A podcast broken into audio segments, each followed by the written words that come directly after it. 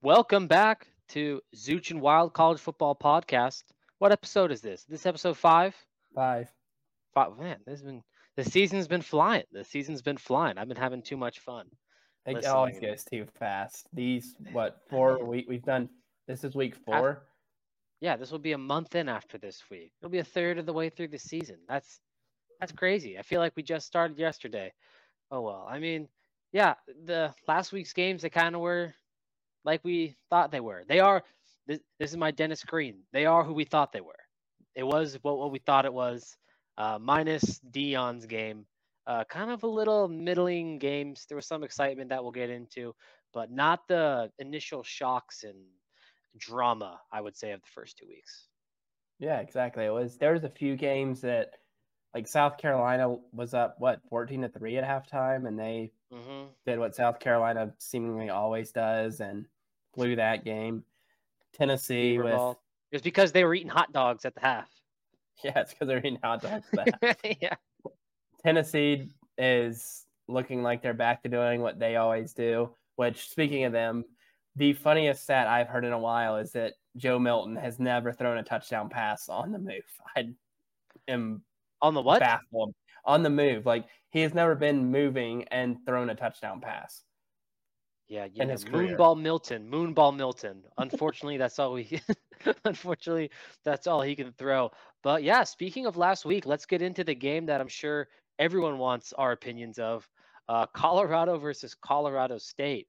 Man, uh, where do I even begin? That was insane. That this was the game I watched the whole way. I, I, I went to Alcatraz this weekend. I was watching it on my phone because it was just so intense. I mean, where do I begin? Should I begin with the fact that I mean CSU played their butt off? That one, rec- uh, Horton, the receiver for CSU, balled out. Um, I mean, I think this is a game that CSU should be proud of. Um, the one thing that they shouldn't be proud of is the penalties at the end killed them. If they clean up the penalties at the end, we are probably sitting here going, "Holy crap! This is the biggest upset of the season so far." Yeah, and they just ran into that, and it's typical, I think, of head coaches in football. They try to outsmart themselves a lot of the time. And if you're CSU, it's a relatively close game throughout it. But when you're throwing these like slant routes and drag routes, stuff like that, it was working the whole game. And then they just stopped. They stopped doing it. And I don't understand. Like I They get got maybe back to it even on the first overtime drive. They got close to the goal line and scored their first touchdowns because uh, what's his face Horton ran the drag. Yeah, and I just don't understand. First off, I didn't understand why they didn't go for two when they got the ball second. That's what I was thinking. Scored. I'm like, you have to.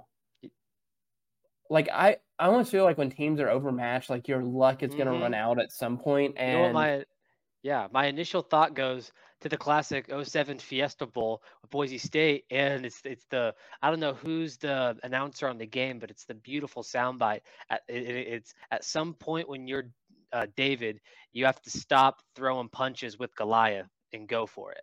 yeah, because at just some point Goliath is going to lean on you, and that's what Colorado did. I will say about Colorado, I mean, switching over to their front, Shedeur Sanders looks like a beast. Like he, I think he that second half performance showed why he's still a Heisman contender.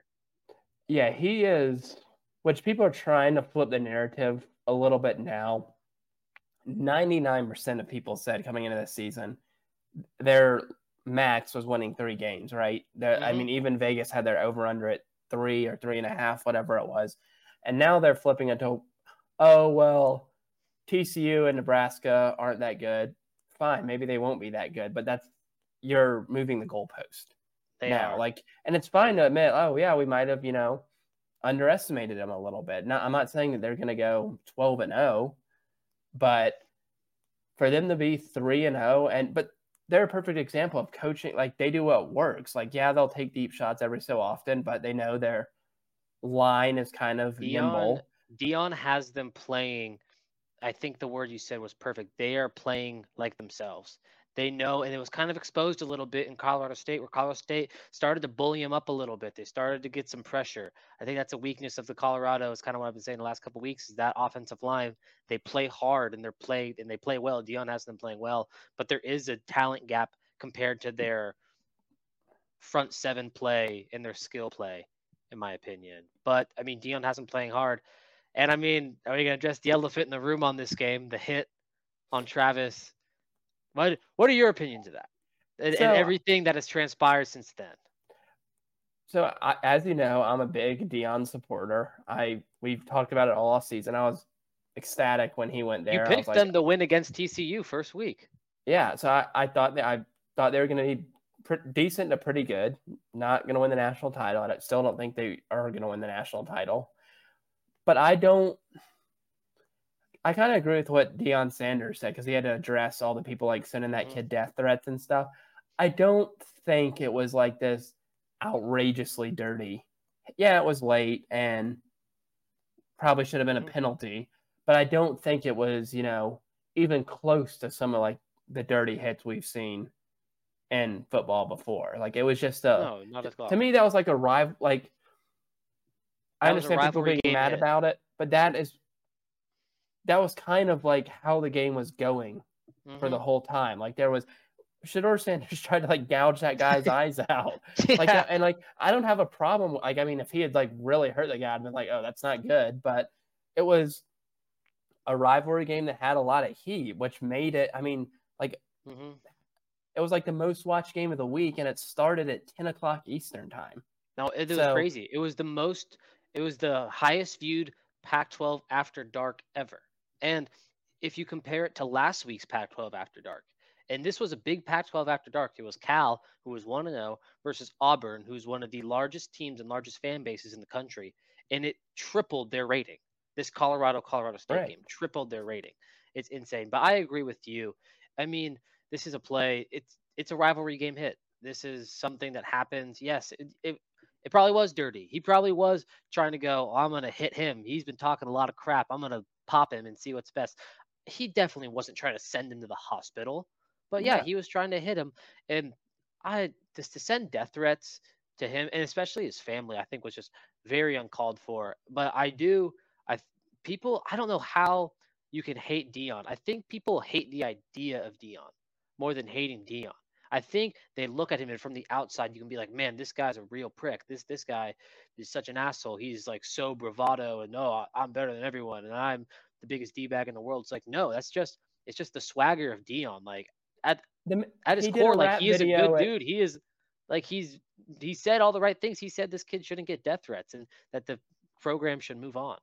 Right, and he like that's always how he's been. He did like did a rap video at FSU when he was playing there because in that the U documentary they mm-hmm. talk like the Miami guys were like, oh look at this guy Deion Sanders calls himself Prime Time, releasing a rap video. That's he showed up to the NFL draft in a limo, mm-hmm. stuff like that. So it's like that. It's like we talked about a couple weeks ago, but like it makes the sport better to have you know, like there's not many coaches right now that have a personality that you're you no. either watch them because you want them to win, or watch them because you want them to. No one's got the lose. swagger that Deion's got. I, and, no, I mean, he, I'm trying to think. The only one that comes close to me is actually Lane Kiffin. Like, I, I really can't think. I can't think of another coach that even comes close to Dion in terms of just aura and invigorating energy in the players. Right, and even he said going back to the hit, like there was a moment in fall camp that I saw someone had tweeted out that there was like a fight at fall camp, which I don't know if people know this, but I have worked at multiple fall camps. There was a few fights every single one of them. It's hot. You're trying to move up in the depth chart. It's a heated time. So Colorado, these Colorado guys got in a fight, and Deion Sanders got mad at the guys who weren't in the fight, and he's like, "If one of you fights, all of you better be fighting." So, mm-hmm. and I think that's what he was kind of saying with the hit. Like, maybe some people might see it as late, some people might just see it as a football play. So I don't. People shouldn't have been sending the guy death threats. Like, I mean, if it was, you know, if Travis Hunter had done that to somebody, they would have been like, they would have loved it if they were Colorado fans. They'd have been like, oh, he plays like with a chip on his shoulder. Like, these guys were talking to him the whole game. Blah, like it, and every fan base does that. If it happens mm-hmm. to you, you get mad. If it, mm-hmm. if it's your team doing it, you defend the guy mm-hmm. no matter what. So. All right. Yeah. Well, I'm excited to see what Colorado does. We'll we'll talk about the their upcoming game a little bit later. But another thing last week, that some perennial SEC powers that the SEC is not looking too strong this year. That, I mean, you look at Tennessee. Tennessee lost to um, Billy. What was what was the um uh, the nickname you used? Sunbelt Billy. Yeah, Sunbelt Billy. yeah. Yeah, that Tennessee lost to Sunbelt Billy. Alabama had a poor showing against South Florida, and Georgia almost Georgia was only uh they only won by ten against the South Yeah, Carolina was- team that can't seem to block a JUCO team. yeah, that was not a good overall and Arkansas lost to BYU. It was not a Mhm. like good overall week for the conference. I don't know if that's going to hold up because I feel like this has happened before where you know people try to say, "Oh, like the SEC isn't as strong," and then we get to later in the season and the playoff and stuff, and then whoever's in there from the SEC wins the games like forty-one to nothing, and then I guess. So I'll I guess if if I'm playing an SEC devil's advocate and you're trying to like explain what happened and you're an SEC fan, you can say, well, Arkansas was always terrible, so that that doesn't count. Tennessee was always overrated, so of course they were going to lose the Sun Belt Billy, which is just a great nickname by the way, Sun Belt Billy. And and then you then you could say, well, Alabama was playing Ty Pick Six Buchner because Tommy Reese's Pieces wanted to start his boy instead of the better player in Jalen Milroe. And you know, I heard something from Josh Pate that was very interesting. And you can tell me if, if you think I'm wrong because I agree with Josh Pate's opinion here, where he thinks that the Alabama team, when Ty Buchner got to start, kind of went, "What the hell? Like he's not the better player." Jalen Milroe's the better player, and kind of like showed up with no energy and kind of quit on Tyler Buchner before the game even started.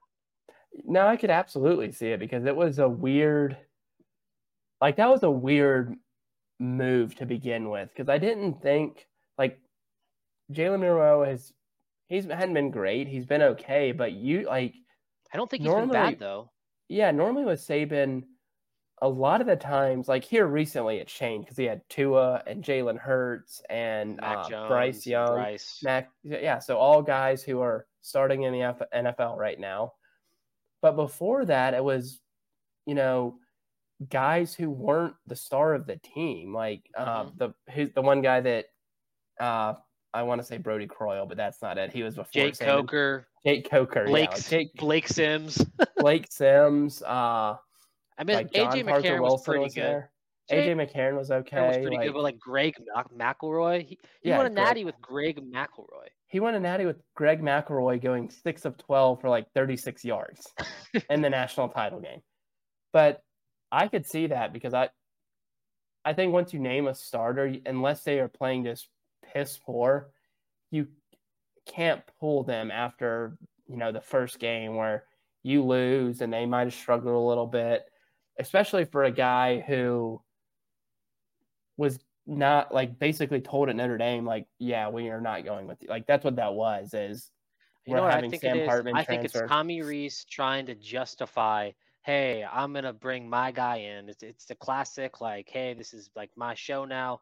I'm gonna bring my guy in. I'm gonna try to prove. He's probably like, man, I'm gonna bump bump up Tyler Buchner against a bad USF team, and then I can be the hero who says like, yeah, my system works. My guy's still good. I- I mean, when I was watching the game, I caught a little bit of it.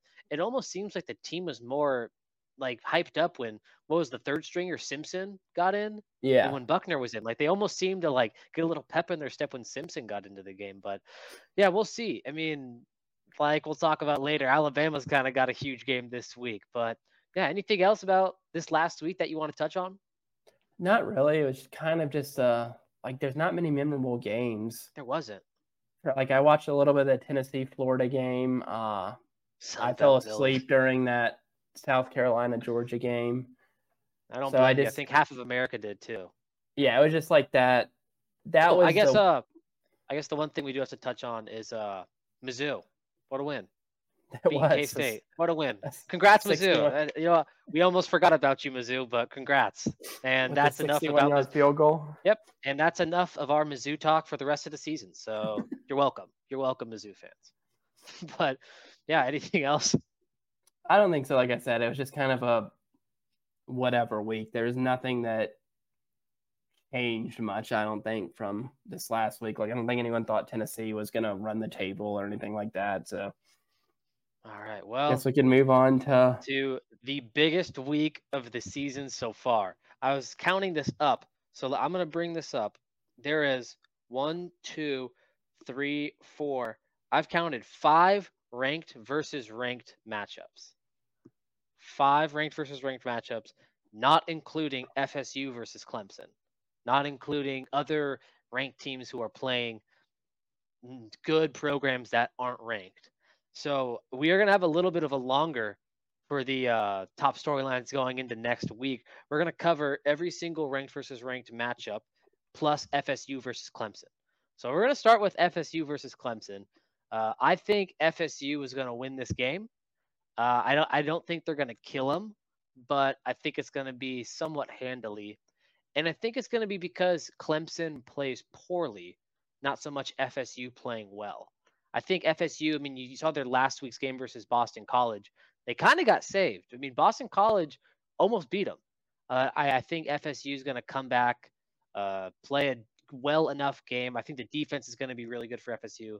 The offense, I think, will be a little middling, but I think Clemson is going to have kind of like that week one performance where they just kind of look meddling in this game. I agree. I would pick FSU, but if FSU loses this game, they're toast. They're host. Eight and four. Like yeah, they will a, unravel so fast. It's a must. It's a, a weird like must win for both of them, but I almost feel like it's like with where FSU is right now, it's like a more of a must win, I guess, because they have like national title aspirations. Not that Clemson didn't coming into the year, but you know, I think people are kind of writing off Clemson a little bit uh more than they were FSU. But if Clemson comes out and wins this, Clemson's ranked again. They could mm-hmm. theoretically win out and I mean, if they're twelve and one, they're going to be close to the playoff. I don't care. About if like, they're twelve what... and one, they you get a shot. I mean, the that lost week one's not I mean, if Duke ends up playing well, then they would need they would probably need to beat Duke again. Right. In the ACC championship game. But no, I'm excited. This is the early game that's exciting me the most. This is your coffee game if you're on the West Coast or Mount Mountain Time. You wake up and you watch this game. It's going to be uh, exciting. Uh, the next ranked matchup uh, we want to talk about is the big one Ole Miss and Alabama. This is the big one for Zooch. It's a um, huge one. It's a this is this is win, the Civil War in uh, Zooch's family. So this is one. I'll let Zooch kick it off with this one.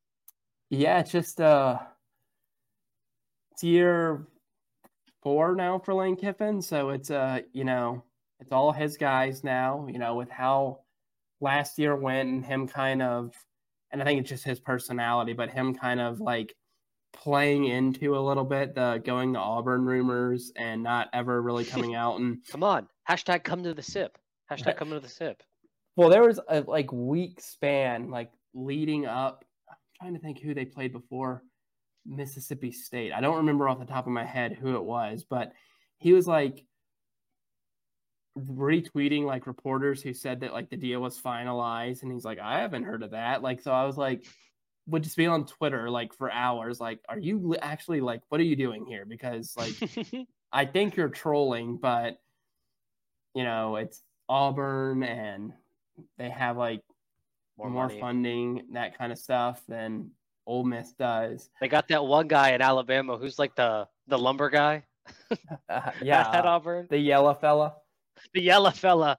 the yellow fella. Single handedly, I think, like bought out Bryan Harsin. but yeah, it's like this. is funny. The next couple weeks they have Alabama and they have LSU. So if you lose both of those, you're not going to the SEC title game. If mm-hmm. you lose one, still going to be pretty hard. You would have to basically win out from here. So I think that he really does.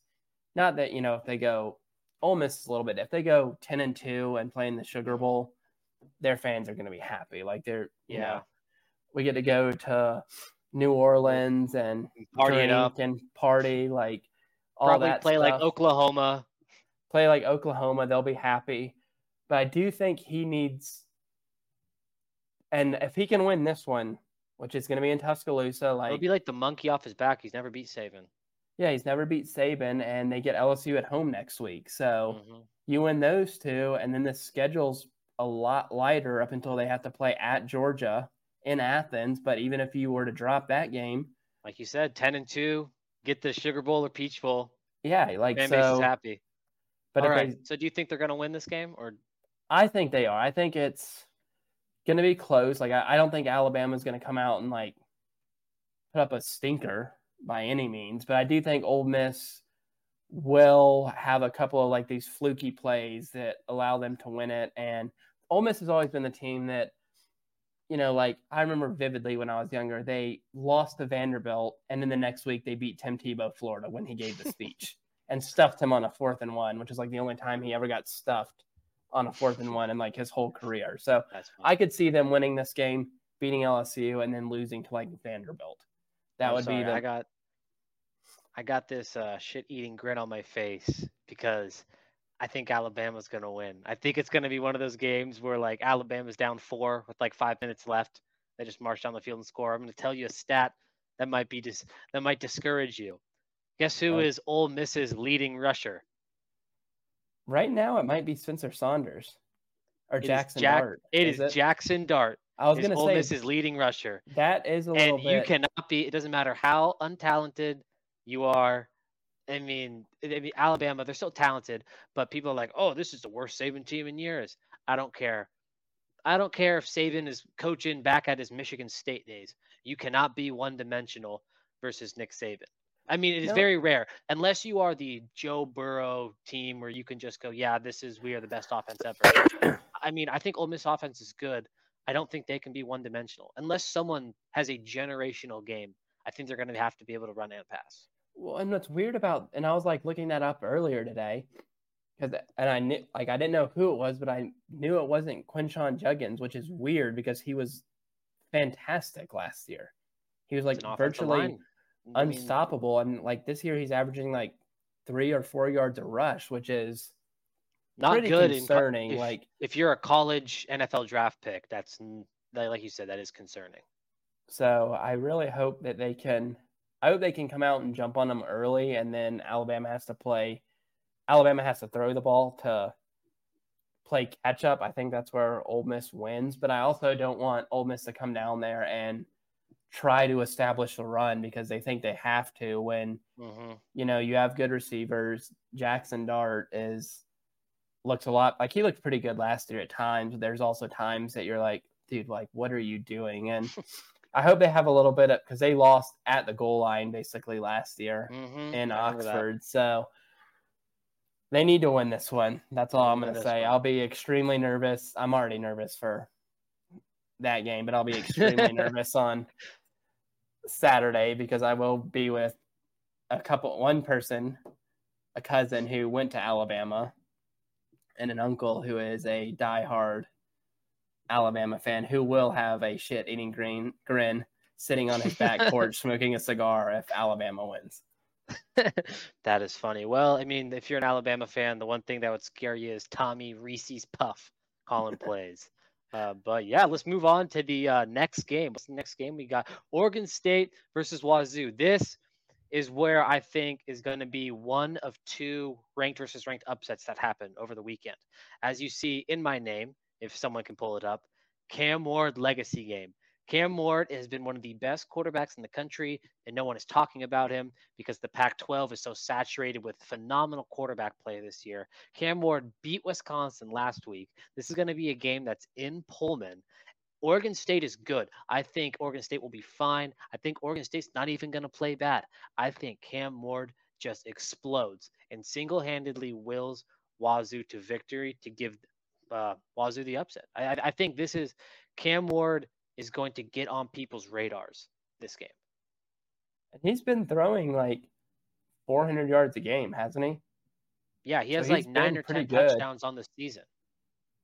And they're just not, I mean, they're Wazoo, so they don't, you know, and he's also kind of in that weird, like, in state battle where he's dealing with Michael Penix, who, like, probably would win the Heisman Trophy if you like you really got down to it. And like looked Oh, at the stats. Like, If Michael Penix's last name was Sanders and he was playing on Colorado, it would be a runaway right now.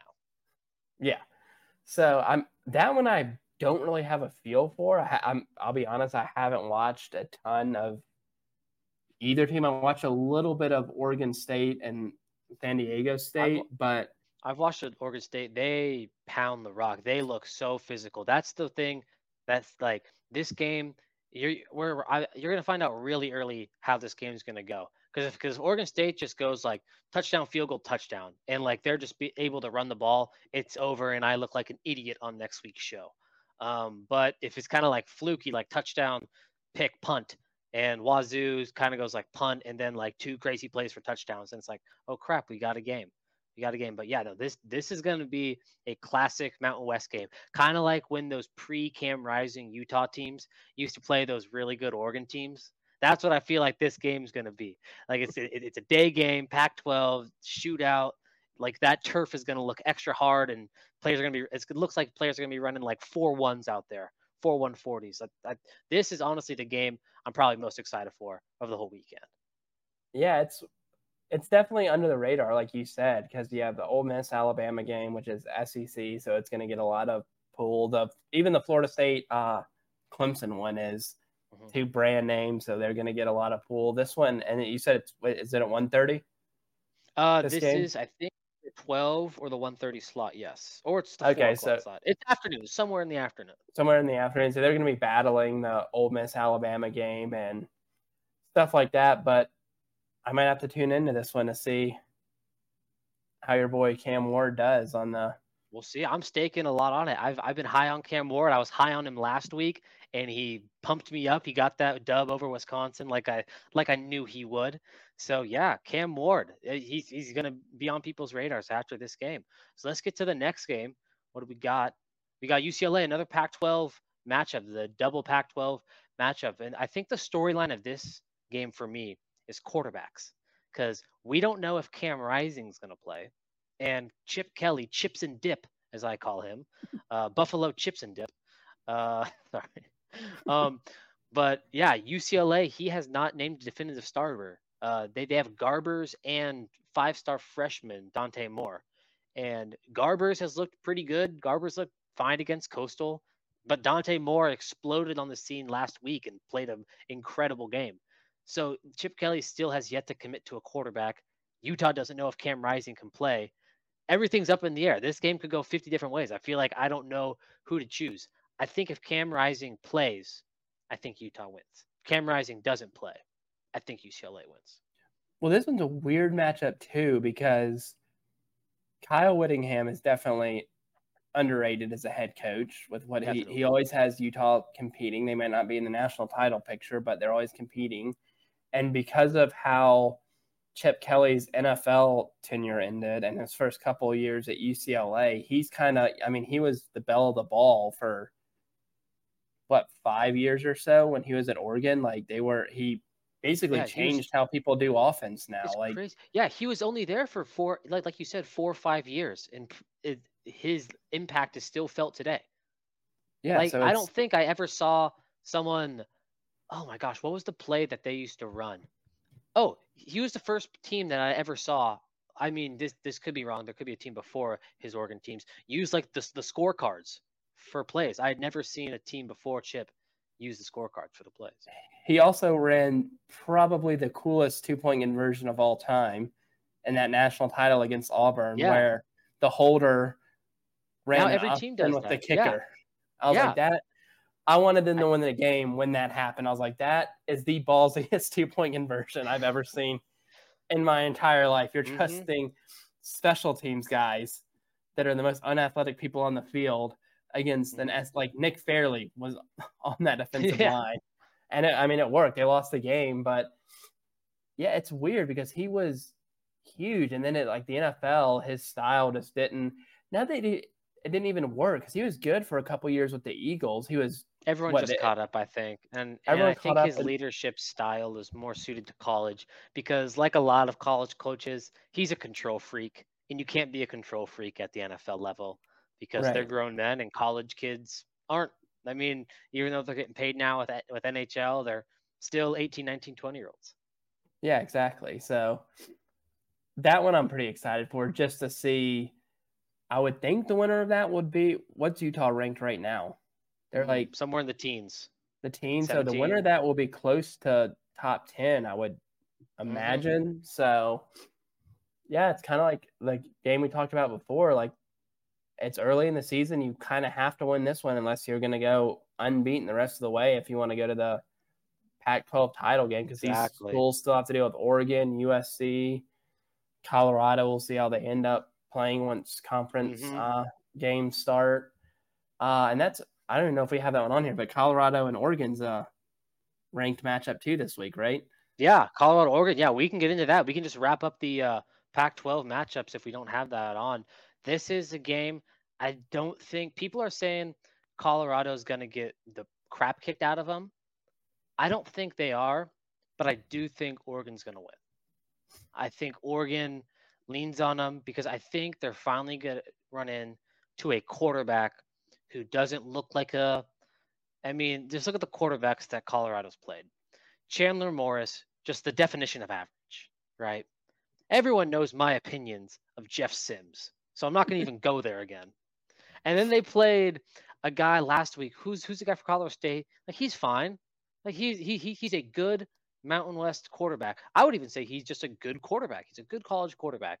And they're going to be playing a guy who's ranked probably at this moment higher than Shedeur Sanders is uh, in NFL scouting rankings and Bo Nix. I, I think it's going to be kind of like that back and forth lean game. And then I think Oregon's going to lean on them a little bit. I think the talent up front, I think like the Oregon being there before, I think is going to show towards the end of this game. But what happens if Bo Nix turn in, turns into Bo Pick? Oh no! See, you've you've um uh, reinvigorated his his alter ego that hasn't been seen since the Georgia game of last year.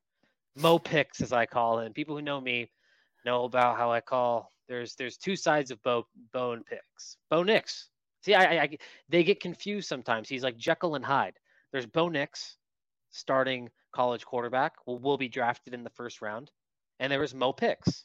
Mo Picks couldn't even start on a high school team because he just can't read a defense and will throw five picks in a game and cost your team the game. So yes, if Mo Picks shows up, we will know right away if Mo Picks is the one who shows up.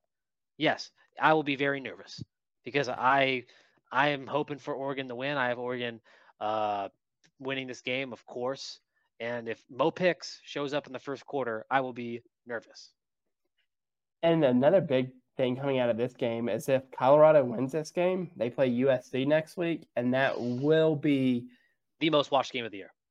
The most maybe watched the, game of the year, and the most hype regular season matchup that I can remember in a long time. Like you had some like week like Georgia Clemson a couple years ago, Alabama Texas was this year, but I think this will be is it fair to say this will be the most okay, I know we're getting ahead of ourselves. If Colorado wins, Colorado versus USC, and obviously USC has to win, but we'll, we'll we think they're going to take care of business.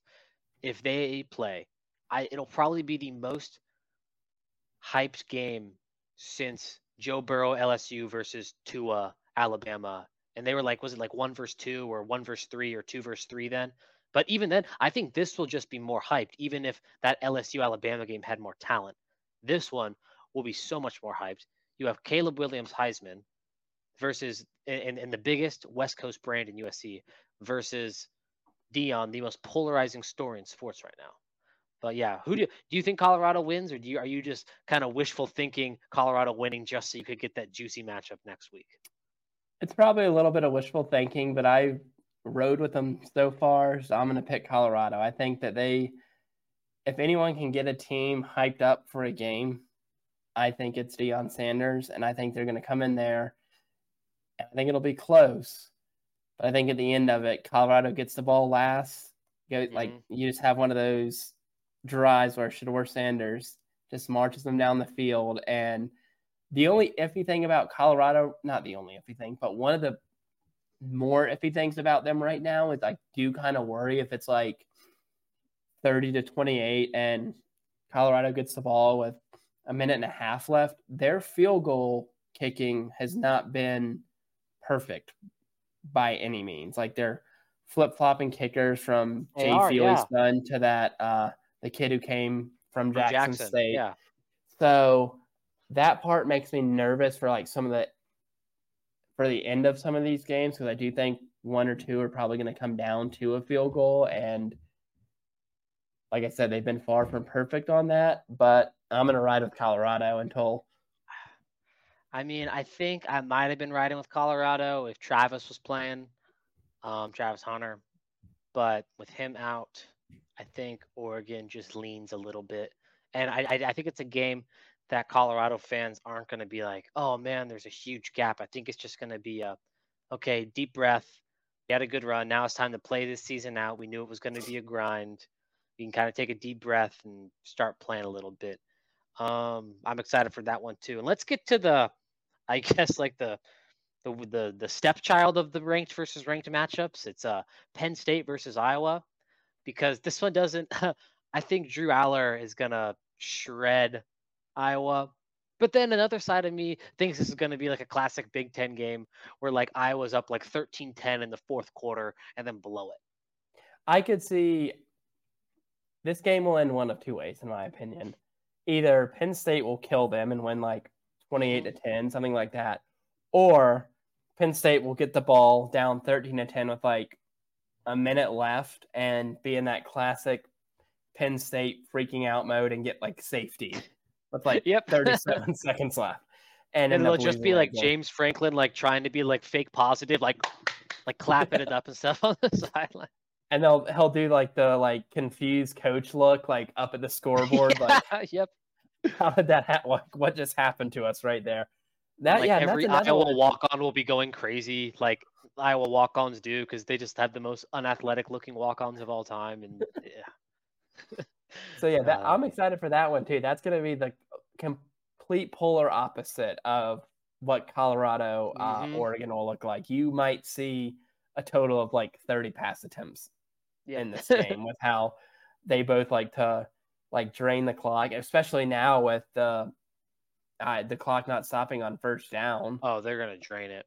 That's going to be like you might get like four possessions each in the fir- Mm-hmm. like seriously like four possessions each in the first half. So hmm that's going to be an This interesting one because it's you know Well, luckily, luckily Brian Ferentz scored all of his points last week to get him above the 25 points average, so he doesn't have to score that many this week. that is true, and we now I guess this one and it's weird because like I feel like this game isn't getting, and I think part of it's the prime effect, but we have Notre Dame and Ohio State this weekend too. Oh my goodness. You know what? That was the second game. I'm glad you touched on it because this is the last game that we were going to talk about. This is my second ranked versus ranked upset for the week. I think Notre Dame wins this week. I think I- Kyle McCord is not ready to play. I think Ryan Weiss is to show how I, I, think it's to be a good game. I this is while my Wazoo prediction, I could back it up with facts about how Cam Ward's playing well and it's at home and Oregon State looks good but not great. This this is purely on gut for me. Is Notre Dame beating Ohio State? I want Notre Dame to win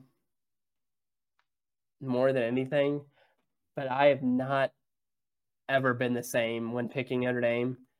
The only time I've ever cried during a sporting event, and it was like I, I had a complete come apart, like mental breakdown, was the Bush push. That was legitimate, and I. so if you always- see Matt Leinart, are you throwing hands? Well, now I kind of like him because he's like pretty likable on like the uh, Big Noon kick. Of him and Reggie Yeah. Bush, like when they were on there, I'm like, oh, these guys are likable. And like, I I was when that game Complete happened, I was like apart. 10 or 11 years old, whatever it was. But I remember vividly that day. I had a Pee Wee football game, and the game started at like 1.30. my Pee Wee game started at like 12.30, and I had my mom. I could care less if we were winning in the Pee Wee football game. I didn't know who we were playing or like what was going on but I had my mom giving me updates on the sideline. She's like, Notre Dame just ran back a punt return. So we get to the house. Notre Dame, it's fourth and nine for USC on like their own 20, and they get like a eight, like a 70 yard pass down like the 10 yard line. with like 36 seconds left. I'm like, oh God, please stop them. So then Matt Leinart, I'll never forget it, runs to the sideline, gets hit before the goal line. The ball goes flying out of bounds, but the clock is still running and it goes to zero. So like people start like running on the field, like the coaches Mhm, all around the field and stuff. And then they come back and they're like, oh no, the ball landed out of bounds with like four seconds left or whatever it was. And then the bush push happened. And then I like screamed, I hope Matt Leinart gets hit by a bus. It was like a So so you're using your past scars to keep you from picking Notre Dame because you think they're going to I just- disappoint you yet again in Look, the big moment. that is I if I could show you all the Notre Dame stuff I collected as a kid, it was like anything that came out because they're probably still the biggest brand in college football, even though they haven't won a national title in forever. You get a Manti Te'o jersey? I didn't have that, but I had like this these books they used to make on like that had like old tickets in them, and I got anything Notre Dame I could get, I would pick it up. I had like Joe Montana. Did you have Lou. Holtz's uh Lou Holtz's hearing aids? I did not, but I got both of his books that he wrote. so it was just like growing up, I like loved them, and they would just always like the, even the year after that, they were playing like Michigan. And it was like mm. number two versus number three. Brady Quinn was back. Jeff Samardzija. They had national title hopes, and they Jeff lose by like Samardzija. twenty six at home. so it was like a, I want them to win, but they always seem to disappoint me. So I'm just going the route of not having expectations and hoping that pays off. I think I- I think for the first time in a while, Notre Dame has the quarterback uh, advantage against Ohio State. I think that's swaying me uh, a lot too. So, man, that was a lot. That was a lot of ranked versus ranked matchups. Is there anything else you want to talk? I, I feel like I'm like ranked out. I mean, I, there's a lot so it's hard to hit them all because there's so many like so many implications with all of those games like they're all it's so early in the season for all those ranked teams to be playing each other that it mhm.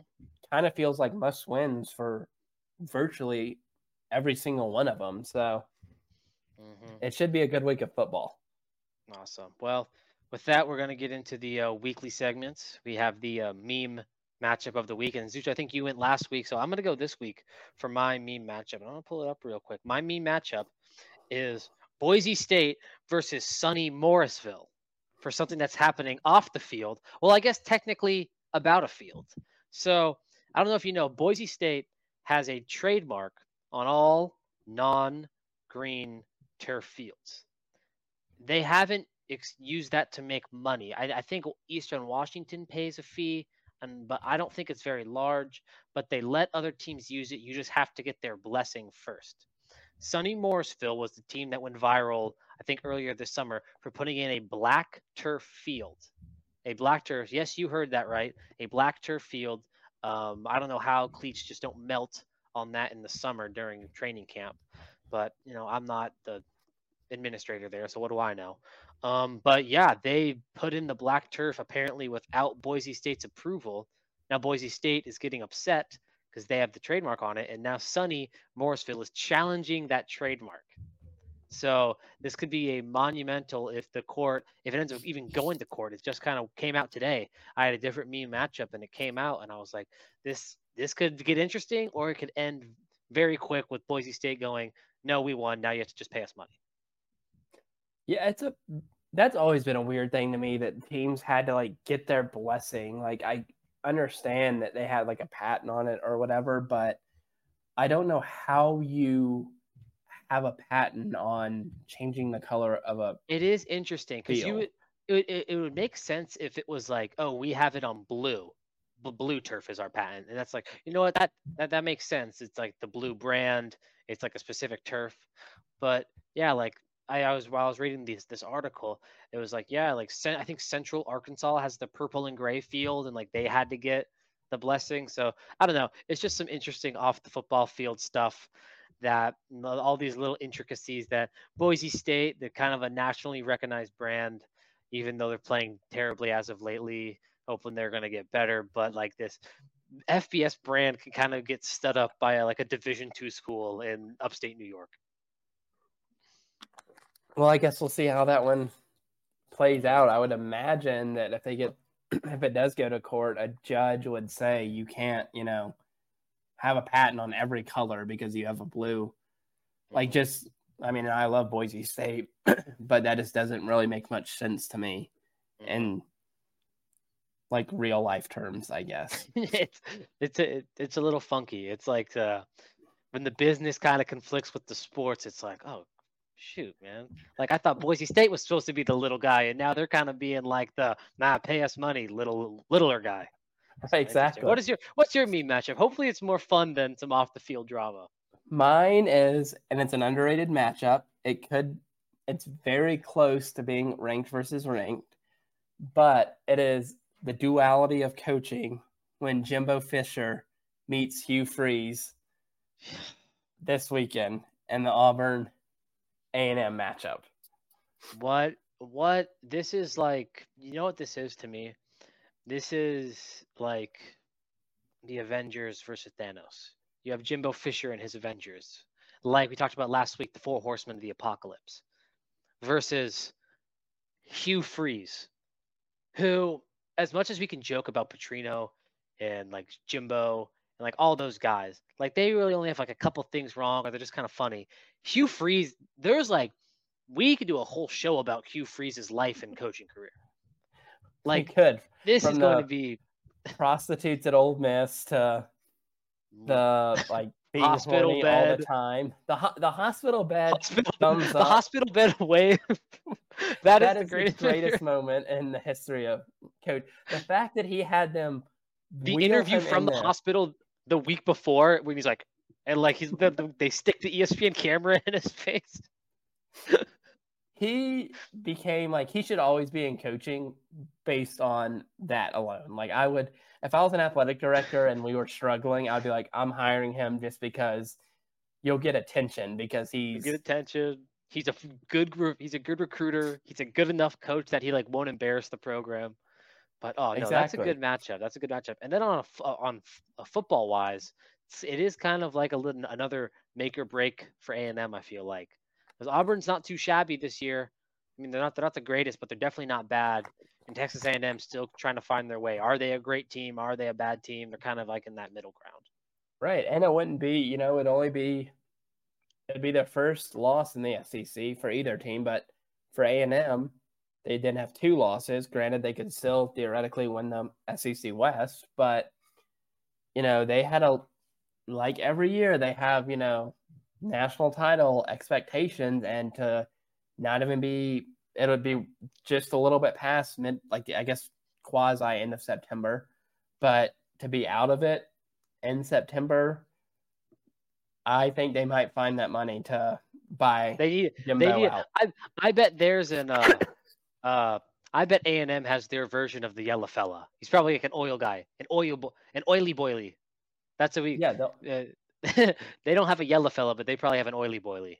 they, they can get the SMU baddest can find if SMU has oil money, you know that A and M has some oil money somewhere that they will Yeah, they use can- when necessary. They can get Johnny Football's oil money.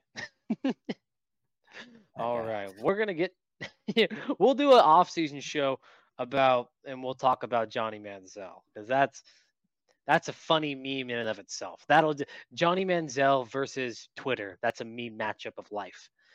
But uh, yeah, let's get to the high-low Buffalo for uh, this week. It's going to be predicted individual performances going into this week. So who we think's going to play well, who we think's not going to play well, and who we think's going to have a performance that still leaves some questions. So for my high, touched on it before. I think it's going to be Cam Ward. I think it's his breaking out party, and I don't want to get too into it because I already talked. I feel like for five minutes about this already, but I truly think Cam Ward's going to break out this week. I yeah, I mean, he's been fantastic so far this year. They win that one, and he looks good. It's it's starting to look like a juicy matchup each week they play. If he can keep on the current streak he's going of, you know, I don't know his exact passing stats, but I know he shredded Colorado State. He, from what you said, is even after that game has been really good. So He beat They're like- Wisconsin. he beat Wisconsin. yeah, Wisconsin. beat Wisconsin. They're kind of flying under the radar. So if he wins this one, and is Wazoo's what like twenty four right now? or something like 22. I think 22 or 24. So they'll be top 20 if they win this game. And Mhm. that, I know it's a long ways away, but that Penix versus Ward Oh matchup, yeah. you might get a thousand passing yards in that. Oh yeah. That'll be a that'll be an Apple Cup for the ages. Considering too, it'll be the last Pac-12 Apple Cup. Uh, interesting stuff. It, it's gonna it's gonna be interesting this offseason because apparently the sorry to go off on a tangent, but yeah, uh, Watt like UW wants to play the Apple Cup and Wazoo's like, oh maybe we'll play the Apple Cup, but you guys kind of like effed us over, so we don't we're not sure. So it'll be very interesting to see how it all plays out. What is your high? My high, and it's kind of a homer pick, but you can't see my header right now. I can't figure out how to get it on there, but the Jaxson Dart for Heisman campaign starts out this week with they're going to go into Tuscaloosa, beat Alabama, and then he's going to take out uh oh my god, I'm blanking on the LSU quarterback's name from Arizona State. Uh Jayden Daniels. Jayden Daniels, he's going to take him out and it's going to be blast off Hmm. starting this week. Blast off. This might come back to bite me in the ass if he has like three interceptions, but I believe in Jaxson Dart and his long golden locks and his half of his face painted with the ear black or eye black, whatever they call it. oh my goodness. Well, I hate to burst your bubble because we're gonna have an interesting show next week. Because Jaxson Dart is my low. I don't think Jaxson Dart is gonna play very good. And I don't think it's going to be like an atrocious game where it's like, man, get this guy out of here. I think it's going to be like the most exaggerated version of what we've been seeing from Jaxson Dart this year, where it's like, oh man, you're playing well, but come on, break through the glass. Come on, you're a good quarterback, but you potentially break break through the glass.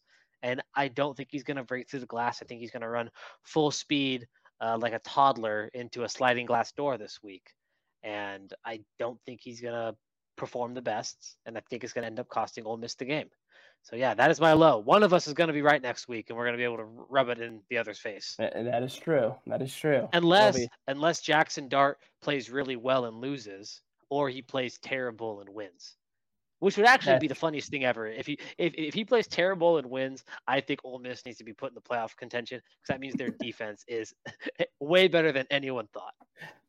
yeah, if they, if he plays terrible and they win, I will be shocked, to say the least. All right, so what's your low?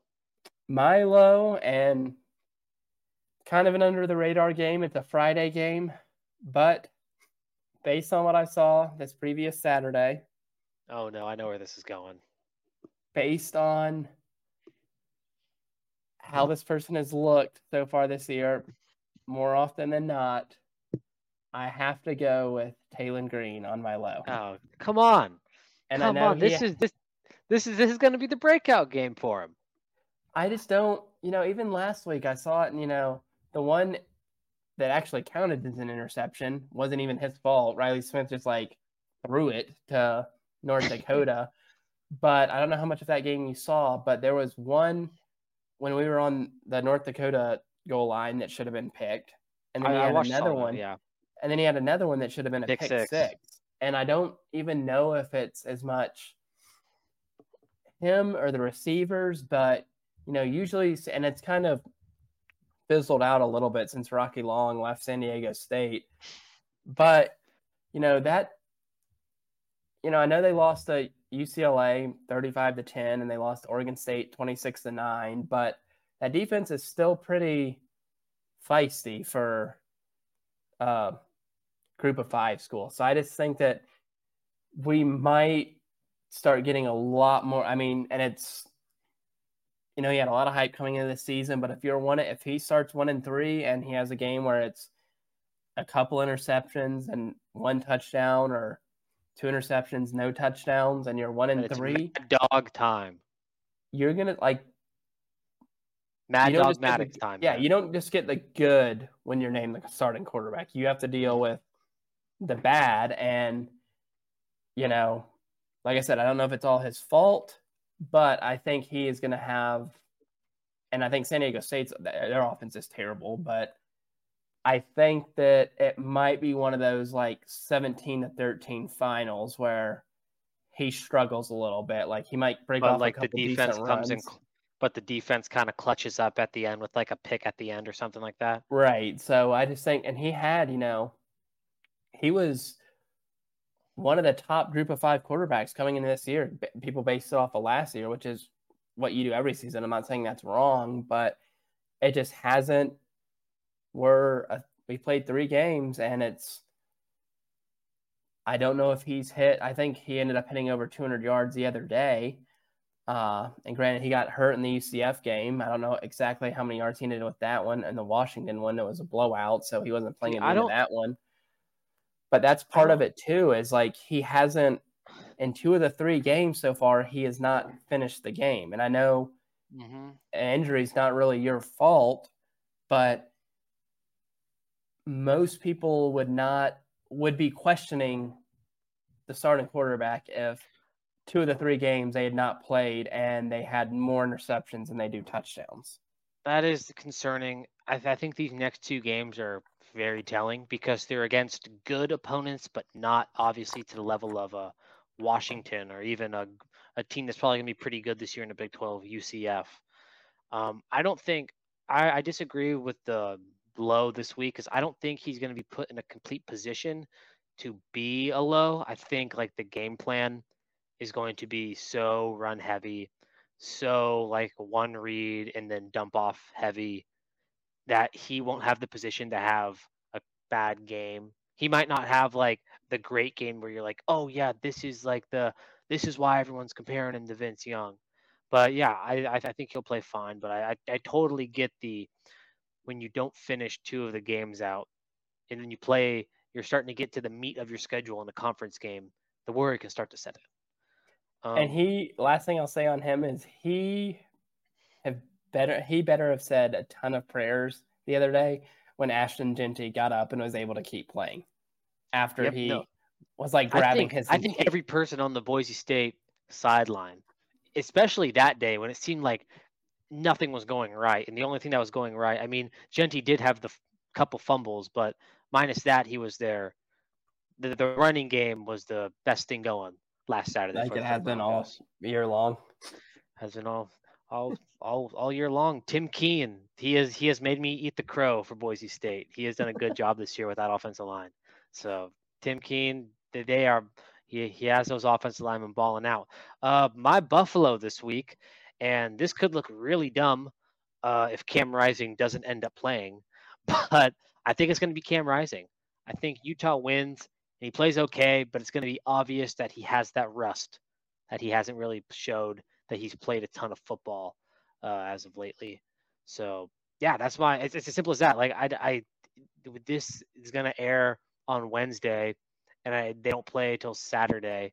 But I don't think Cam Rising's availability is going to be made till Friday or Saturday because I, yeah, I, I, checked today it. and it was like, oh, it's still questionable.